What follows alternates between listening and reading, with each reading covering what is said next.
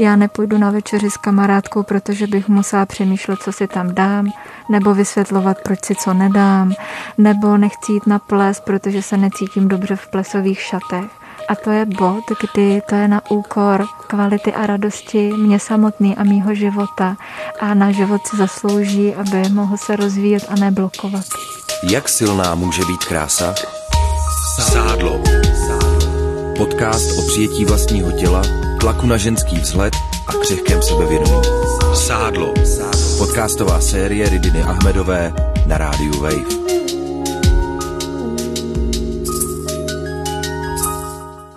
Jmenuji se Redina Ahmedová a vítám vás u druhého doprovodného rozhovoru k podcastové sérii Sádlo.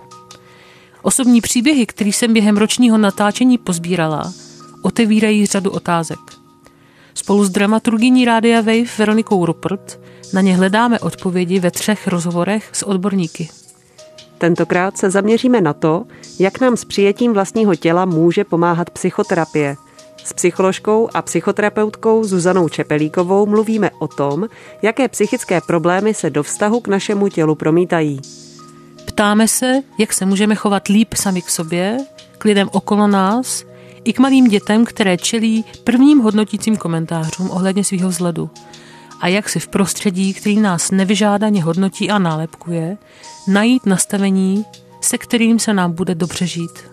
Zuzana Čepelíková se věnuje dospělým, dospívajícím i dětem. Soustředí se na lidi v obtížných životních obdobích a na téma nespokojenosti se sebou a se svým životem. Zuzano, díky, že jste přijala pozvání k nám na Radio Wave. Děkuji moc krát za pozvání také. Já začnu otázkou, která se možná může zdát taková hodně jednoduchá, ale myslím, že je velmi důležitá. Proč má smysl řešit nespokojenost se svým tělem, své tělo a to, že by třeba podle nás mělo vypadat jinak, s psychoterapeutem a ne jenom třeba s lékařem, s nutričním specialistou a tak podobně? Když se podíváme na to, že přemýšlíme, cítíme a jednáme, tak už z tohohle principu je určitě důležité se zabývat všema složkama. Já možná za sebe jenom můžu říct svoji zkušenost, kdy jsem tohle vlastně téma jako dlouho uh, řešila a opravdu teda mm, mám pocit, když jsem, když jsem šla pouze po té linii výživy, že mi hodně chybělo to, co jsem pak třeba našla v terapii, protože vlastně, když jsem šla teda k výživovému poradci tehdy já, tak eh, tam, tam to jelo jakoby vlastně eh, tématicky po linii jako jídelníček, co jíst, co nejíst, povedlo se vám nejíst tohle, nebo nahrad, nahraďte si tohle jídlo jiným? A e, vlastně bylo to taky jako motivační, byl tam nějaký rozhovor osobní, ale vlastně vůbec e, nebyl prostor pro to přemýšlet o těch příčinách, proč třeba jím jinak, než bych si přála, proč se držím na nějaký váze, která mi nevyhovuje.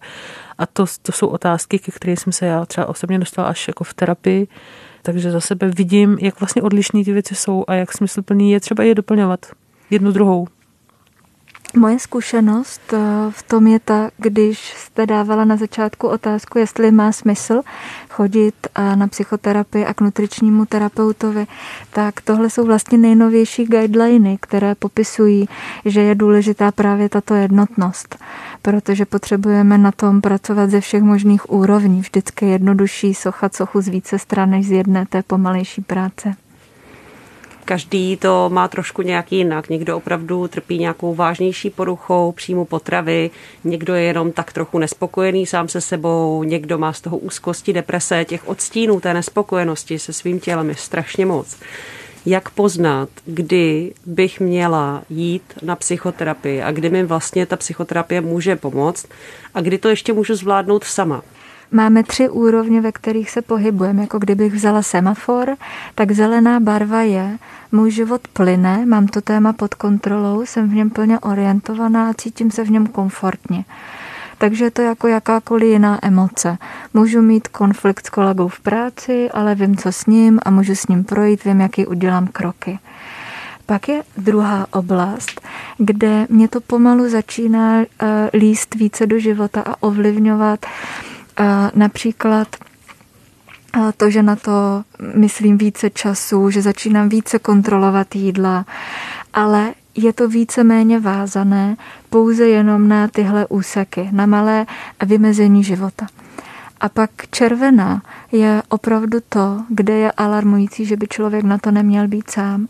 A to je moment, kdy mě to zastavuje běh a plynulost života.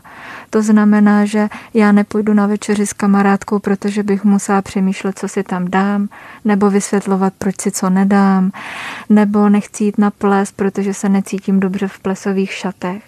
A to je bod, kdy to je na úkor kvality a radosti mě samotný a mýho života a na život si zaslouží, aby mohl se rozvíjet a neblokovat. Já když jsem eh, vlastně tohle téma začala artikulovat eh, v tom veřejném prostoru, tak jsem se setkávala od začátku vlastně s poměrně jako prudkýma reakcema, jak, jak pozitivníma právě od lidí, kteří třeba mm, jsem měla pocit, že jsou hodně vděční za to, že konečně o tomhle někdo nahlas mluví, protože to je takový tabu.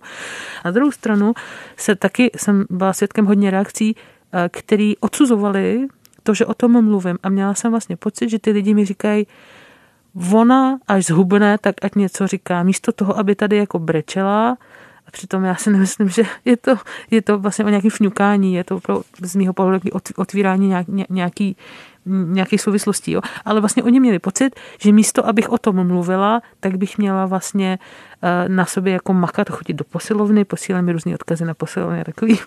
A já jsem vlastně přemýšlela nad tím, jaký jsou různé motivace, které mě můžou přimět ke změně. Protože já jsem, já jsem říkala, že jestliže já mám, jako to je moje osobní věc, jestli já mám být schopná změny a nějaký uzdravování se z nějakého problému, tak to, co potřebuji cítit, je podpora. Potřebuji cítit, že ostatní lidi mě respektují a vlastně mají mě rádi takovou, jaká jsem. A v tu chvíli já mám dost cíly na to, abych byla v kontaktu sama se sebou, abych vlastně měla v sobě vnitřní klid a dokázala se cítit, vnímat sama sebe teprve v tu chvíli, kdy, kdy jsem vlastně v klidu a potom můžu vlastně poslouchat třeba svoje tělo a začít na sebe pracovat. Ale zároveň mám pocit, že ještě existuje jiná cesta, která třeba není mě vlastní, ale možná je taky legitimní a to je cesta vlastně té negativní motivace, kdy, kdy mi někdo řekne ty špeku, podívej se, vlastně takhle jsem třeba v podcastu o tom mluvila ta vrcholová sportovkyně, která říkala, že trenéři jim pořád říkali, že jsou vlastně tlustí, že mají velkou prdel. A to, že bylo něco, co ty 16-letý holky tlačilo k tomu, že se snažili zubnout a být teda jakoby výkonnější a vyho, vyhovět té autoritě. Takže to je jedna taková negativní motivace, pak je tady ta motivace, kdy naopak se člověk cítí přijatý. Jak, jak to funguje s, tím, s, tou, s tou silou k té změně? Já to zjednoduším do dvou pojmů. To, co mi celou dobu běží hlavou, je vnější a vnitřní motivace. Protože v našem životě, když vyrůstáme, tak rodiče nám potřebují ukázat svět zvenku, jak funguje, aby jsme se v něm dobře orientovali.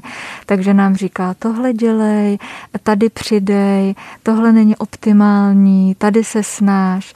A to je jenom určitá fáze vývoje, aby jsme mohli dobře načerpat všechny tyhle poznatky sami k sobě, sami o sobě, o světě, o druhých, o vztazích. A potom z, téhle, z tohoto bodu bychom měli co nejrychleji přejít do bodu vnitřní motivace. To znamená, za co já si chci vzít odpovědnost, co pro mě v životě je důležité, jak já cítím eh, hodnotu sama sebe a mnoho dalších témat s tím spojený. A když někdo bude říkat makej, a bude to motivace, která mu bude fungovat, tak opravdu funguje, protože je to ta vnější. A jejím rizikem je, že my tím učíme, že člověk pořád k sobě musí někoho mít na někoho se spoléhat. A taky jeden, jeden úkor toho je, že můžu ztrácet trochu sama sebe. Protože když někdo mě řekne, venku je zima, vem si bundu a nezeptá se, podívej se venku, jaký je počasí, co myslíš, je to na mikinu nebo na bundu? Tak v tom prvním případě se to dítě učí neposlouchat svoje potřeby ale dobře respektovat nebo slyšet autoritu. A v druhém případě může slyšet autoritu vnitřním souladem a u toho ještě slyšet sebe. Jaká z těch dvou motivací vám teda přijde jako dlouhodobější nebo nějaká udržitelnější? Dá se to tak říct, anebo to opravdu je pro každého jiné a pro někoho opravdu je ten recept eh, prostě to makej, podívej se tady, jak, jak máš vypadat a eh, jdi zatím a pro někoho tohle prostě vůbec nepůjde, nebo, nebo je tam rozdíl? Když se budeme bavit o tom, která vede do víc dospělejšího života, tak je to dospělost je vždycky spojená s nějakou samostatností, zodpovědností a sebezodpovědností. A zároveň se nechci dostat do bodu říct, co je lepší nebo horší, protože každý z nás má jiný životní výchozí podmínky a ta osobnost se vystavěla jiným způsobem. A když je někdo zvyklý dobře fungovat s tou vnější motivací a má k tomu dobré životní kauče a dostal by teďka pole příležitostí, tak pole příležitostí by pro něj mohl být oceán, ve kterém se utopí. Takže vždycky důležitý být celistvý v tom pohledu. My vlastně v podcastu máme často různé zkušenosti z dětství u těch respondentek, které je nějakým způsobem ovlivnily. A teď nám taky často píšou mladí rodiče reakce na podcast Sádlo a ptají se nás, jak vlastně tedy mají správně komunikovat s malými dětmi, tak aby eh, je netraumatizovali, aby se ty děti cítily dobře ve svém těle. Jsou to třeba děti, které začínají tuhle věc řešit, jsou ve školce, jsou na základce, zažívají třeba nějakou šikanu od spolužáků nebo nejsou z nějakého důvodu spokojené se svým tělem, tak jak ten rodič vlastně by měl komunikovat s těmi dětmi, aby jim pomohl? Já si myslím, že hodně záleží na tom, jak to staré dítě je, protože čím je děťátko menší, tak rodič může svoji laskavou a vědomou péči ovlivňovat množství, kvalitu, může to dělat velmi hravě, jemně a nehodnotícím způsobem. Je rozdíl, jestli řeknu, tohle už nejest, prosím tě, kolik z toho teďka snědl? A řeknu to tímhle tónem a tímhle způsobem, a nebo jestli řeknu, je, vypadá, že už tvoje bříško má možná teďka dost jídla, co myslíš, dáme mu čas, ať se to hezky stráví a pak si když tak přidáš? Takže nehodnotit v podstatě je to jeden bod, který bych určitě podtrhla. A když děti rostou a sami začnou reflektovat, že mají nějaké téma se svou sebehodnotou ohledně těla nebo problém s jídlem, tak vždycky ta jedna z těch věcí je a nebýt právě v té, v té hodnotící úrovni. Ty seš tlustá, ty seš taková, ty seš maková, ale podívat se na hlubší porozumění, dát otázku, co tě k tomu vede, a kdy se ti to děje, že se jdeš najíst? A je něco, co bys místo toho potřeboval jinak? Co u toho cítíš? Protože mnohdy se může stát, že zajídáme emoce, které nemáme možnost komunikovat. Někdy je nemáme možnost komunikovat, protože v naší rodině není zvyklý se o nich bavit, tak je děti nemají pojmenované. Takže ta péče pak a podpora může být jak v kruhu rodinným a někdy může být právě dobrý okamžik zajít k odborníkovi. Kromě toho hodnocení, se kterým se opravdu setkává celá řada žen už od dětství, eh, jsou tam ale i jiné spouštěče eh, vlastně problematického vztahu sama k sobě a ke svému tělu. Eh, jaké to často jsou, vlastně na co narážíte ve své praxi, když k vám lidé přichází, že mají opravdu problém se sebe přijetím, tak jaké jsou ty další důvody, kromě toho, že je třeba někdo někdy nějak hodnotil, ať už z rodičů nebo z přátel? Ta paleta nejrůznějších témat je opravdu pestrá. A my vždycky se díváme u toho člověka, jaké zranění dostal a v jakém věku. A někdy to nemusí být vůbec zranění ve smyslu negativních věcí, co jsme zažili, ale často jednou z pastí je dobrá péče, dobrá ochrana a dobré provázení našich rodičů protože můžeme dostat i takovou zprávu do života, eh, držím ti palce, ať jsi hezká a chytrá, a to se může stát trochu prokletím, že mám pocit, že nemůžu být jiná a nemůžu selhat. A když potom někdo má takovýhle obraz od autority, kterou miluje, tak je velmi těžké najít potom někdy v tom jinou část sama sebe, která by byla spokojená s něčím jiným. Tohle se možná trochu dotýká také tématu nějaké snahy dosáhnout kontroly nad určitými oblastmi svého života a to je věc, která se nám tam také často opakuje. Vlastně ženy, dívky, které se tak strašně snaží dosáhnout absolutní kontroly eh, nad svým tělem. Setkáváte se s tím také ve své praxi a co se s tímhle vlastně dá dělat z pohledu vašich zkušeností? A tohle je přesně ten bod, kdy kladu otázku, kdybyste nekontrolovali tělo, tak co ve vašem životě se dělo jiného, že jste neměli pod kontrolou protože tohle často může být vlastně následek nějakých složitých věcí, kdy jsme byli tak malé, že jsme neměli možnost to zpracovat jiným způsobem, než že tělo přispěchalo na pomoc a mysl to udělala tímto způsobem. Když se moje rodiče budou rozvádět a budu malinká holčička a budu tím zaplavená a mý rodiče budou zaplavený tím, jak se cítí oni dva v této situaci a nebudu mít žádné otázky, jak mě v tom je, v čem já potřebuju podpořit, co mě se děje, tak v tu chvíli, abych necítila bezmoc, tak potřebuju najít sílu, jak budu mít věci pod kontrolou. A když porostu, tak je jednoduchý, že se najím nebo přejím. Je to aspekt, kdy nám vlastně emoce se změní v nějakou, a, nějakou aktivitu těla anebo nějaké přesvědčení. Tohle mi trošku připomíná vlastně uh, zase motiv, který se hodně objevuje v, v těch zpětných vazbách, co mi chodí. A tam vlastně hodně těch lidí píše, že že se začali jakoby při poslechu podcastu rozpomínat na svoje zážitky a začali prožívat jako prudký jako emoce, ať už je to pláč, nebo, nebo i jako popisovali třeba pocity fyzické nevolnosti, kdy cítili, že to je jakoby ozdravný pro ně. Jo, ne, já jsem pocit, že to většinou spíš vnímají jako pozitivní proces, kdy se něco jakoby čistí, ale přišlo mi zajímavý, že vlastně že to, že to bylo něco, co jakoby spalo pod povrchem, ale vlastně ten poslech to znovu právě jakoby pro, probouzí něco, co asi možná nebylo přesně pod kontrolou a bylo to jako zatlačený, ale vlastně najednou se to dostává na světlo. To je jako pavoučí síť. Když na jedné straně se hýbne pavouk, na druhé straně pavučiny se objeví pohyb. A to stejné se děje eh, v asociativní paměti, že když o něčem mluvíme, tak náš mozek velmi poctivě a bděle hledá souvislosti. Takže se může stát, že začne dávat informace, které byly dlouho potlačené. A jedním z těch bodů, co já často setkávám, s čím já se často setkávám ve své praxi, je bod, kdy přichází mladé maminky, které porodily a vlastně narození dítěte jim spustilo v jejich vlastní témata právě třeba v oblasti věci mít pod kontrolou, oblasti jídla.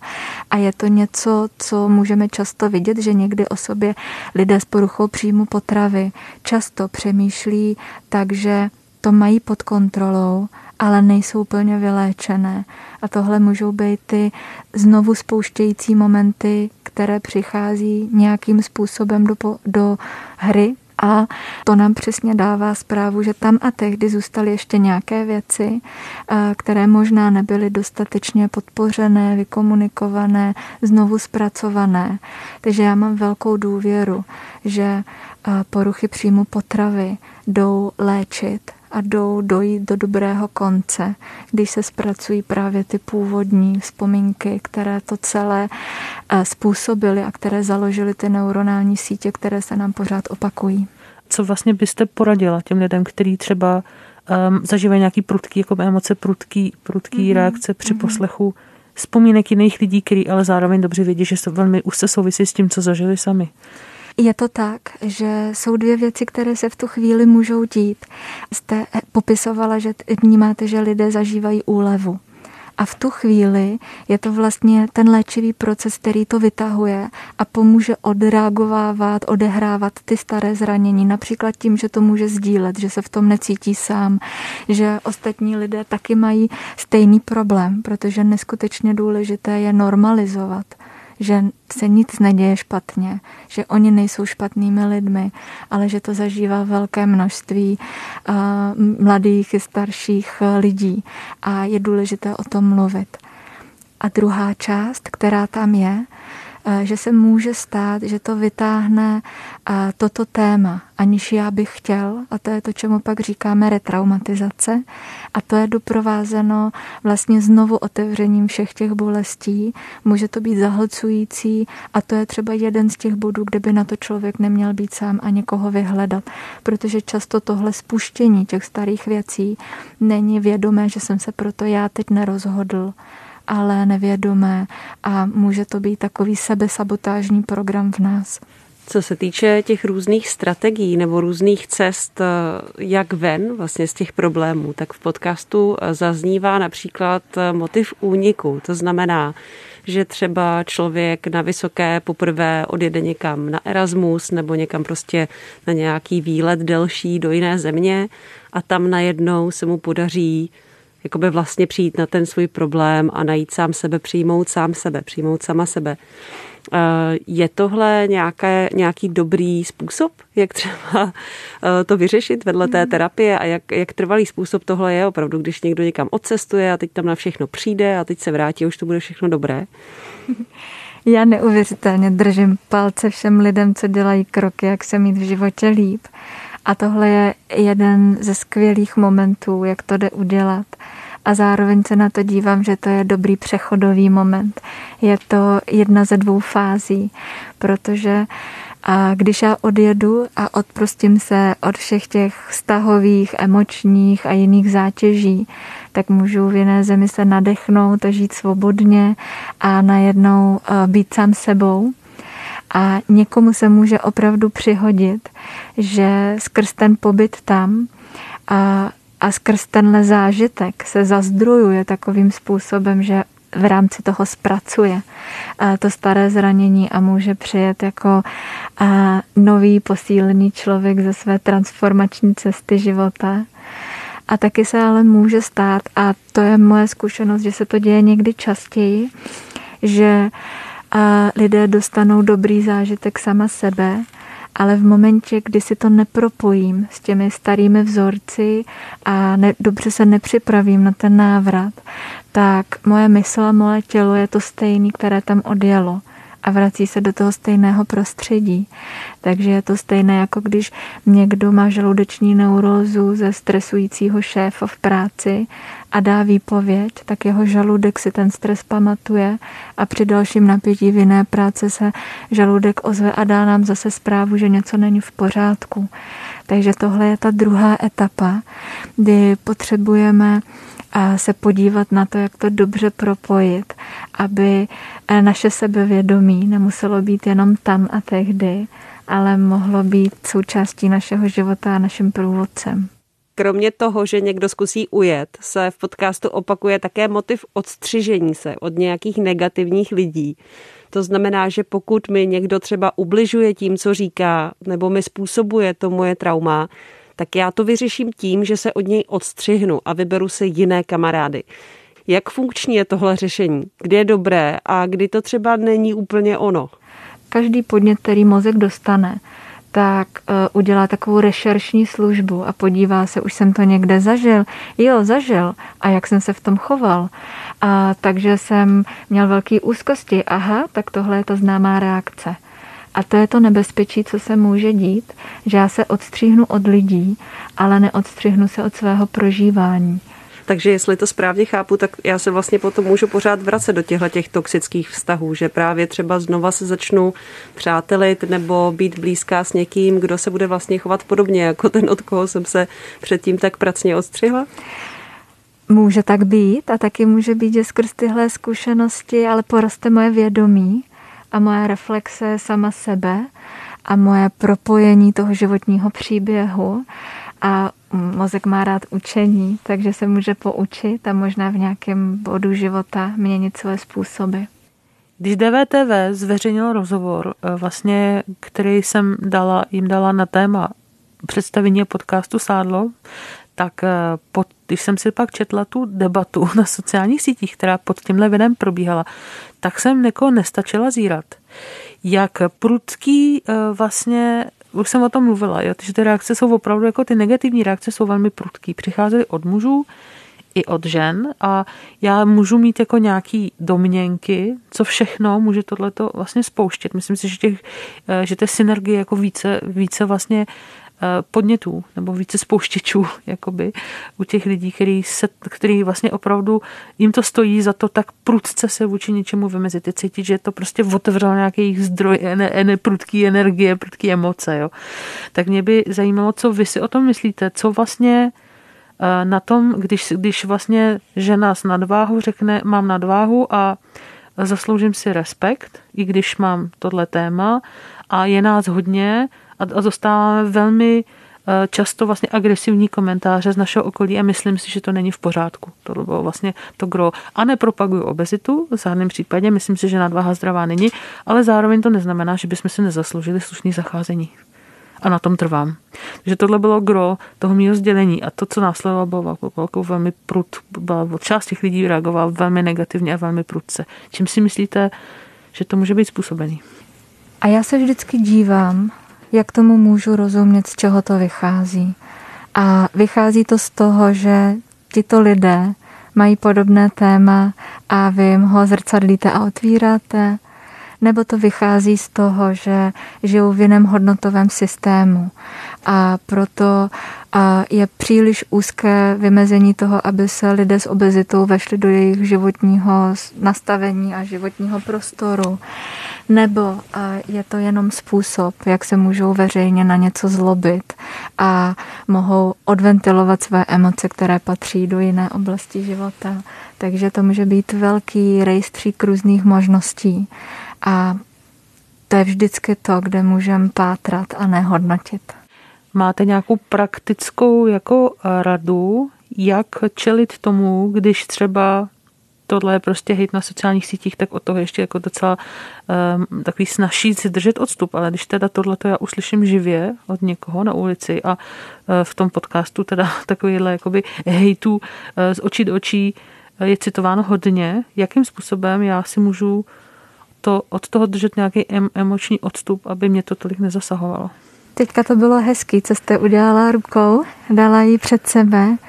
Tak jedna věc je, že to dělám rukou a druhá věc je, že to je moje myšlenka a moje energetické pole. A když to nejsem schopná dělat vědomně a říct si, já jsem já, tohle jsou druzí a tím vymezit tu pomyslnou hranici.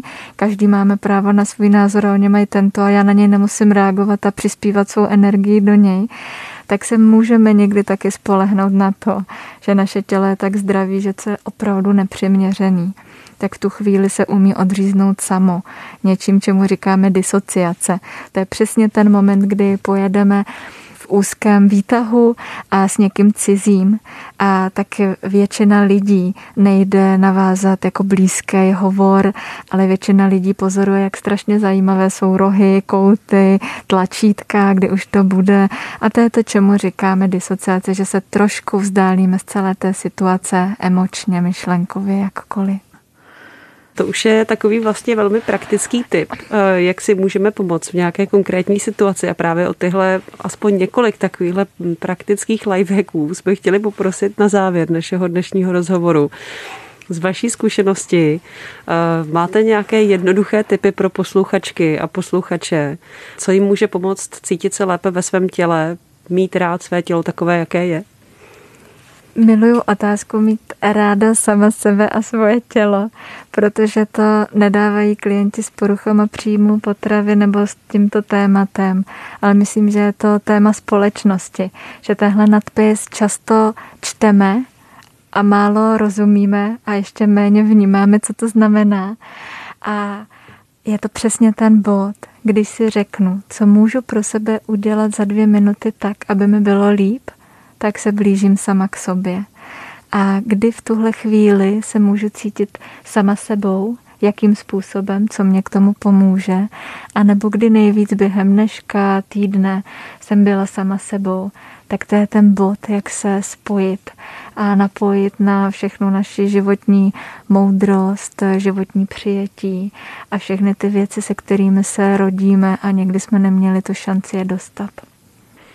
Eh, vlastně jedna z, jedna z dívek v podcastu eh, zmiňovala takovou radu od té terapeutky a říkala, že, eh, že vlastně když se snažila vylečit se z anorexie, tak, tak protože věděla nebo se dozvěděla, že vlastně v mozku ty naše činnosti a naše myšlenky vytvářejí jakýsi dráhy, takže aby se změnily ty dráhy, kterými se bude její myšlení a její vnímání ubírat, tak je dobrý vlastně aktivně tomu přispívat tím, že třeba se budu, budu, budu si opakovat, že vlastně, že se sama sobě líbím a vlastně ona to dělá ještě ve chvíli, kdy tomu sama úplně nevěřila, tak to ale tak dlouho vlastně dělala opakovaně, až tomu uvěřila. tak takhle zhruba to popisovala. Jo? Že vlastně šla do něčeho, co sama o tom nebyla přesvědčena, ale vlastně tím, že to opakovala, tak se to stalo jakoby její realitou. Eh, je tohle taky způsob, jak, jak měnit vnímání sebe sama?